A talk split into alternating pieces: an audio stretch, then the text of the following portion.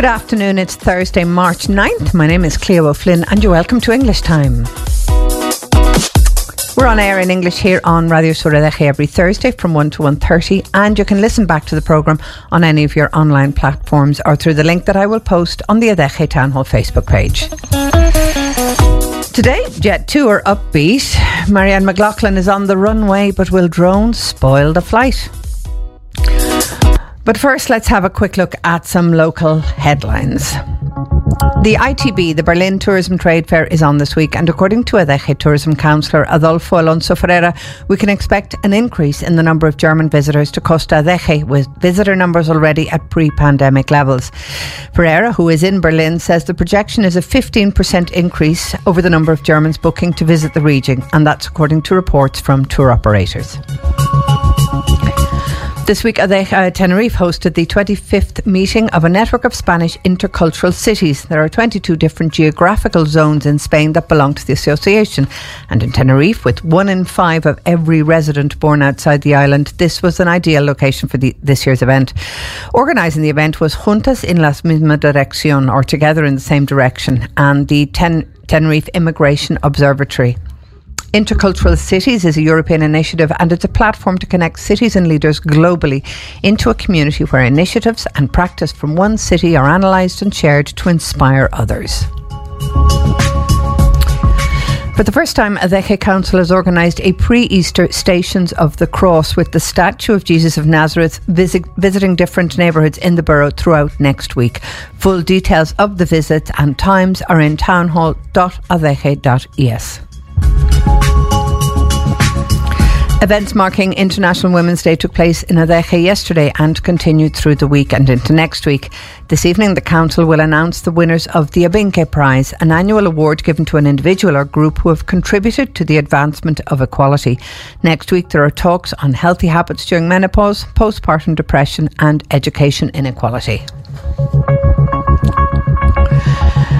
The CDTCA just celebrated the end of the Alternative Training for Employment programme a la carte, with 15 students awarded their professional certificates for basic bar and restaurant operations.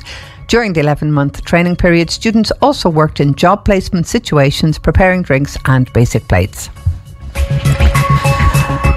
And finally, as the opening date of the new Adeje Auditorium is next week, the Council are now offering guided tours of the new facility in Spanish. More information on this and the shows already open for ticket sales is online at adeje.es backslash auditorio. Adeje now has a new theatre that will be staging top class productions from the Canary Islands, Spain, and international productions too, with the new Auditorio de Adeje. Check the programme on auditoriodeadeje.es. Let the show begin in the new Adeje Auditorium. James Pyslack, from who is the PR manager with Jet2. Um, thanks for finding the time to talk to us here in English Time. We're we're, we're probably a smaller station than we than you're used to, but a lot of the listeners here live in the UK, come here every year, have family who come here, so they will use your airline Jet2 quite a lot. So they're going to be interested, I think, in, in mm. what you're going to have to say. And my yeah. first question really is, how have you seen the tourism market growing after COVID? What's your recovery been like? Yeah, the the bounce back was very quick and it was very immediate, and that was something that we anticipated all along you know, people were, were locked away essentially for two years, you know, unable to travel, unable to, to, to see their friends and family in, in overseas destinations. And they were stuck in the cold and rain. I mean, I'm looking out my window now. It's one degree over here and it's, it's raining heavily. So people very much wanted to escape that and get back to the sunshine. And yeah, that's what we found. The, the demand bounced back very strongly, very quickly. Um, we were ready for that bounce back as well, which I think is a really important point to make. There was obviously uh, a lot of disruption in the system. Um, at the start in airports like Gatwick and Manchester when the carriage came. That's correct. Yeah, there was a, a lot of um, a lot of companies in the whole ecosystem, if you like, weren't uh, adequately resourced, adequately prepared. We were. We we started making our recruitment decisions well ahead of the bounce backs. We had everybody we needed to to look after our customers, okay. um, and we're very proud of that track record. So, so yeah, um, demand came back very quickly, very strongly, and it's continued to to do the same thing. Really, bookings are looking, you know, very good for um, this this coming summer, summer twenty three. We've had a very good winter as well. There's been a lot, a lot of uh, customers wanting to get away to the winter sun of, uh, of Tenerife, of the Canary Islands as well. So yeah, it's it's in a very good position, and we're looking ahead with with a lot of confidence. And I mean, I read in your recent press release, Tenerife is the second most important airport in Spain for you guys after, I think it's after Mallorca, is it? And you're, you've seen an increase of nearly 600,000 seats on offer to Tenerife. So the services are expanding for the Canary Islands, I assume. The services are very much expanding. Yeah. Even in recent weeks, we've been adding uh, a lot of additional capacity and Tenerife has, has been one of the destinations in particular. I think that early summer season around the Easter holidays, um, we've seen a lot of demand for that. So we've added a lot of flying from a lot of our airports to, to Tenerife for the early part of the summer season. But, you know, as we get into the peak summer, summer, summer season, we've got three, three daily services, for example, going from Manchester okay. to Tenerife, which, which really shows, you know, that demand that's there it is absolutely one of our most important destinations. It always has been, and it always will be. Uh, you know, both for winter and for summer. I, that was I was just about to ask that because I mean I've been living here for twenty years, and in the past, the islands were definitely the top winter destination. But summer destinations in the past, they were kind of running a slow second behind, say, mainland Spain or Greece or Turkey. But in recent years, the summer bookings seem to be up as well. I mean, would would you find that that the Canary Islands are a favourite destination now all year round? They really are a favourite destination all year round. Yeah, it's um, people know if they go to the Canary Islands at any time of year, they're going to get fantastic climate. They're going to get great weather. And of course, on top of that, you've got, you know, the fantastic resorts, the fantastic product that we've got as well. Mm. We've got a huge team of uh, our red team, our customer helpers. We've got a massive team in, in all of our Canary Island destinations, uh, looking after people now. And yeah, it's an absolute year-round favourite, the, the Canary Islands, and and you know we we've added capacity um, to all four of our Canary Island destinations in response to that. And you know, as demand increases, we'll continue to do so. You know, where people want to go, we'll take them, and there's no doubt that, that the Canaries is, is one of those those big destinations. Yeah. And obviously, um, to remind people, Jet2 is more than just a fleet of planes. You do run and offer resorts as well. So you offer the whole package. That's correct, yeah. So um, we have jet2.com, which is our airline. So if you book a ticket through jet2.com, that's our seat only product. But uh, we also have Jet2 Holidays, which is the UK's largest tour operator now. We we recently increased our ATOL license to 5.89 million, so we're the UK's largest tour operator. We are the largest uh, UK airline and tour operator to all four of our Canary Island destinations. Wow. Um, but yeah, if you book uh, through Jet2 Holidays, you, you, you get all package holiday benefits. So you get your Jet2.com flight, you get your hotel, um, you get your transfers, you have in resort customer helpers, you have a 24 hour customer helpline, you get all that um, for, for, for, a low £60 per person deposit as well. And we're an award winning business as well. I think that's a really important uh, point to make is um, before the pandemic, during the pandemic, and after the pandemic. Well, you know, since since travel has returned, we, oh, yeah, we've continued to win awards for the way we look after people. Um, you know, we're obsessed with that, and, and that will always be the thing that drives our success. It's important because there is competition. Um, James, one last question, or maybe maybe something else. and I I know I didn't kind of flag this in advance, but in the last couple of weeks, we've seen some headlines because some Canary Islands are saying they have been saying we want to change the kind of tourists that are coming in, maybe looking for people who have a bit more money to spend. And some British press have used that. Uh, and I think slightly distorted it with headlines saying the Canary Islands don't want Brits anymore. Now, have you had any of that feedback from your clients? People saying, "Oh, I don't want to go to the Canary Islands anymore," or is the demand as strong as ever? We've not heard anything like that. The demand is very much as strong as ever, and that's why we continue to increase capacity. Um, you know, the, our customer base that travels to, to the Canary Islands, it, it's, it's all demographics and backgrounds, to be perfectly honest with you.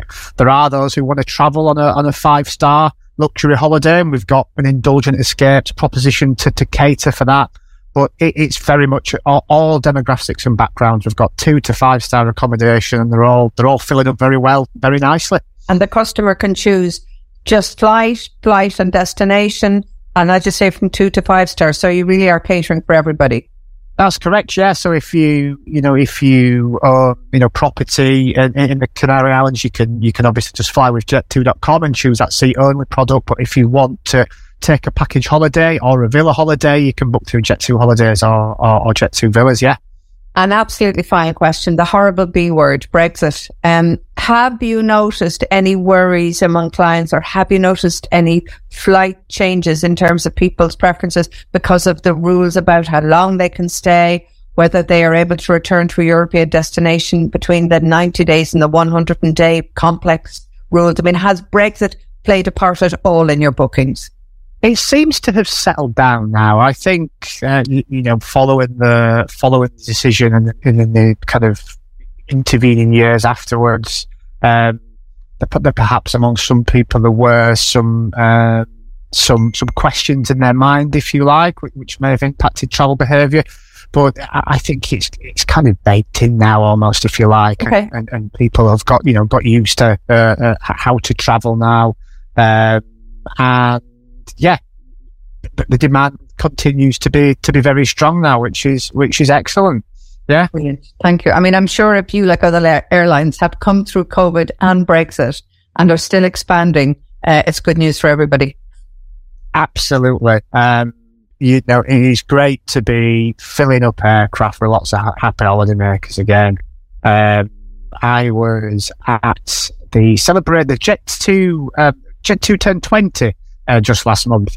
And I was at that celebration where it was at Leeds Bradford Airport. We were celebrating 20 years since our first flight. And one of the flights that we got on um, to do some customer surprises with was actually going to Arrecife. Wow. And it was full. 189 people on the aircraft, smiling faces, taking off to the sunshine, and that's exactly what we want. And and they're very welcome here indeed. James Peislak Thank you so much for talking to me. James is the PR manager in the UK for Jet2, and it's been a pleasure. Thanks a lot. Thank you now, very much. Now, that was uh, something I recorded about three days ago, but kind of coincidentally, but I also planned it. Um, in the studio with me, I have Anne Marie McLaughlin, who is going to talk to us a minute about her fabulous new gin, uh, which I have tasted. And I haven't tasted it before today's programme, I have to make sure. So just so people know, we haven't been drinking. but her husband is Colm Dwyer, who is ex Air Corps. Uh, currently a, a commercial pilot, but he's here in a personal capacity. And just because of headlines recently, now we were talking, I was talking to James about the whole issue of headlines. What kind of tourists do the Canary Islands want? But in Ireland, the real thing that has caught the headline attention has been the issue of drones. And I thought of Colm's here, I want to ask him about drones because I know it has affected UK airports too, but there's been about four days in the last month, I think, Colm, mm. where Dublin Airport has had to close for an hour, two hours, four hours. What's what's happening? Well, um, basically, uh, Cleo, I really only know as much as you know what I've seen in the uh, in the media. But uh, six times in the last six weeks, Dublin Airport. Six times? Yeah, in six weeks. So that's an average of one week. By the way, it's totally coincidental that it's Dublin. It could be anywhere. Okay. This drone problem is a global thing. Obviously, the more airplanes flying into uh, airports, the more hazardous it has become. But uh, I think this is a great platform for people like me to tell people just how dangerous and hazardous and what a big threat this is. It's really, really, really bad. And the fact that Dublin Airport closed and uh, there was a, a, lot of flights diverted to various other airports. Mm. It's a huge inconvenience both to the uh, airport operator themselves, the airlines, but particularly to the people who are using the service yeah. to end up somewhere you don't want to be. But that's that's the small thing. The big thing is this is going to cause an accident at some stage. And Look, well, that was bad. I mean, okay, I kind of understand, but by the same token, I mean, I've seen drones. They're the size of an A4 piece of paper. Yeah, they're tiny, and you kind of think, hang on a minute how can that actually close down an airport?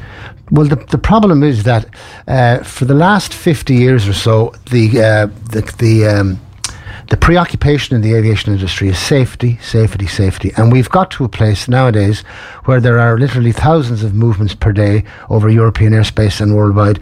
And it's very, very safe, as you know. Yeah. And we've, uh, it, it, hasn't happened by accident, excuse the pun. No, uh, no, that's a good point. But uh, it's, it's something that we have worked on and that we continue to work on. And there's a huge consciousness and awareness of trying to do that. Suddenly, people, the general public, have access to these things called drones, which are uh, uh, self-propelled vehicles. You know, they, they, they're, they're, they're, they're launched by people who are unqualified, untrained, and not aware of, of, of the hazard that's caused. Now, or maybe it, they are, and they're they're deliberately doing this. Possibly, but I would say in the main, people okay. are going out there they sort of well-meaning fools, to be honest with you. All they want is to take a couple of photographs. yeah, well, uh, it's perfect, uh, uh, and, and mm. it's a great opportunity for these guys to do that. Yeah, uh, and uh, put it up on social media, etc. And what a, what a great guy am I! But it's really, really dangerous. And like you, all you need is something the size of of, of an orange to go into uh, to be ingested by an engine. And it's gone. Uh, it's, yeah, it's and and the thing is, nothing happens for one reason. One of these days, there will be two drones and they'll go into both engines, but also hitting surfaces on the aircraft, they can render them inoperable. Uh, and so the they other, could slice a, w- a bit of a wing off or something. Well, they could damage it, and they could yeah. damage a control surface. They could damage a horizontal stabilizer, etc., etc., uh, which have which, huge implications. And the other thing, which I have read, and it's plausible, that the damage caused by these hard objects, drones, they're, mm. they're metal objects, is much more hazardous than than just the a bird strike, bird strike, which yeah. is yeah. what we, which is something that we uh, we're very aware of as well. We mitigate against it as best we can. People are aware of it. We yeah. talk about bird migrations, etc., etc. But these things come from nowhere, anytime, and no and one's you, you can't tell who's controlling them because it's some fella in a house behind the wire. Not not at the moment. We we, we I'm afraid that the uh, that the systems in place at the moment, as witnessed in Dublin last week, are inadequate okay. to uh, to uh, mitigate against the threat completely. What now, can they're, be done? They're working on it. Okay. Um, I have seen that the uh, in the in the in the short term, the Irish government through the Dublin Airport Authority are uh, investing in, in in a sort of a, um, a frequency jamming system. They call it okay. They call it non-kinetic. In other words, it's it's not uh, hardware, uh, and it will it can render these things inoperable, and they can bring them down. But it's not in place yet. But it's it's it's coming very soon, I hear, and they're also going to. Um, appoint a state agency in Ireland for this particular purpose. Okay, so for, for all airport airports. safety. Yes, but it's like this is happening now, but it's always after the event.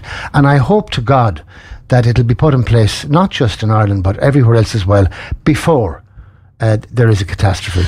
I mean, you said at the beginning that air, airlines work to promote safety, safety, safety. Can I assume, or would you even know, that what Dublin Airport are looking at will also be shared with other airlines and oh, vice versa. Yeah. That airline, that airports talk to each other. Very much so. Well, well, actually, the whole thing is under the um, is under the auspices of EASA, which is the uh, European Union uh, okay. uh, Aviation Safety Organisation, but also ICAO, uh, which is the global one, and the FAA in, in so North Brexit America. won't exclude British airports from this. No, not at all. I don't think so. No. Good. But um, like it's akin to, uh, to to somebody going out and putting a boulder on a railway track. I suppose it is. You know, except that it's far easier. You don't yeah. have to horse the boulder onto the track. These things and and like Look, people are actually well-meaning. They're not cause. They're not trying to cause damage. Yeah. You know, yeah. it's the same thing as some teenager having a little doctor's outfit uh, uh, or, or, or, or, set, and, and they allow him into an operating theatre. Like, uh, but in those situations, like at least only one person maybe maybe may suffer the consequences. As you know, when something happens in aviation, it's, it's it is a catastrophe. I mean, I know very quickly we have a focus Sadeche group that we, well, we're a little bit inactive, but one of the visits we have done, which is hugely interesting, is one to Tenerife South Airport. And they've taken us to see the falconry section yeah. where they train birds to remove other birds from flight wow. paths. That's right. Yeah. And that's fabulous. Yeah, they, they even in, at Dublin at the at the um, perimeter of the airport, they actually have have these uh, mock uh, birds, hawks, which are on, on they're on sort of extended. Um, uh, lifts or cranes yeah, or something. not in cranes, just a, just a, like a like a like an aerial, and it deters it, it, it, deters birds. But there are all sorts of systems like that yeah, in place. There have yeah. to be, and we don't know, you know about half of them. Yeah, I and I think myself that if the general public were more aware of the hazard that's created by these things, yeah. there would be more reaction. There'd probably be, and be less people thinking that it's okay to fly the drone. Oh well, that's the thing. They're becoming more accessible. They're obviously as things uh, develop, they get cheaper, and and anybody can go in and buy one yeah. of these things. You can get a license to fly one under two and a half kilos from the IAA for thirty euros, and it's valid for two okay, years. I, I and mean, you can you can bring this thing anywhere in the yeah. boot of your car. Mm. Now, if we are aware as passengers, as as as the users of airlines, that uh, there was something dodgy about a particular operator, we wouldn't actually we wouldn't go with them. Yeah. You know, we're very particular and we're very um, uh, reactive when we hear about things like this. And I think the same thing should be out there about these drones okay. because it's, it's out there. It's a real it's a real problem. There have been some accidents but nothing. You know, it it has happened um, just with lighter aircraft, okay, and nothing, nothing, no, nothing that airlines. will nothing that will sort of attract the attention of the uh, of the mass media globally. But as I say, it's just a matter of time because okay. everything is a matter of time. Salad, that's, that's warning words there from Colm Dwyer. Mm. Um, I'm going to turn to Colm's wife, but she was, yeah, you were you were here first. You were invited first. Hello, Cleo. How are you? It's lovely I'm to good. see you again. This is Marion McLaughlin, who I met through LinkedIn, which is my new favourite social media. Indeed. um, now, you, you're an ex uh, aviation worker as well, because I know you were crew on with Aer Lingus, I, I was, I was. Like I was my mammy many years right, ago. That's right. Um, I suppose before I get started, we better give a little mention to We Are Global Irish as okay. well with, yeah. with LinkedIn. Uh, Can Jackie I get you Dave. closer to the microphone Jackie there, and Dave there, yes. Yeah. So that's how we met. Uh, yes, I, am ex Aer Lingus, and in 1999, um, I, I, I, was training to for cabin crew a little bit later than a lot of my, my group.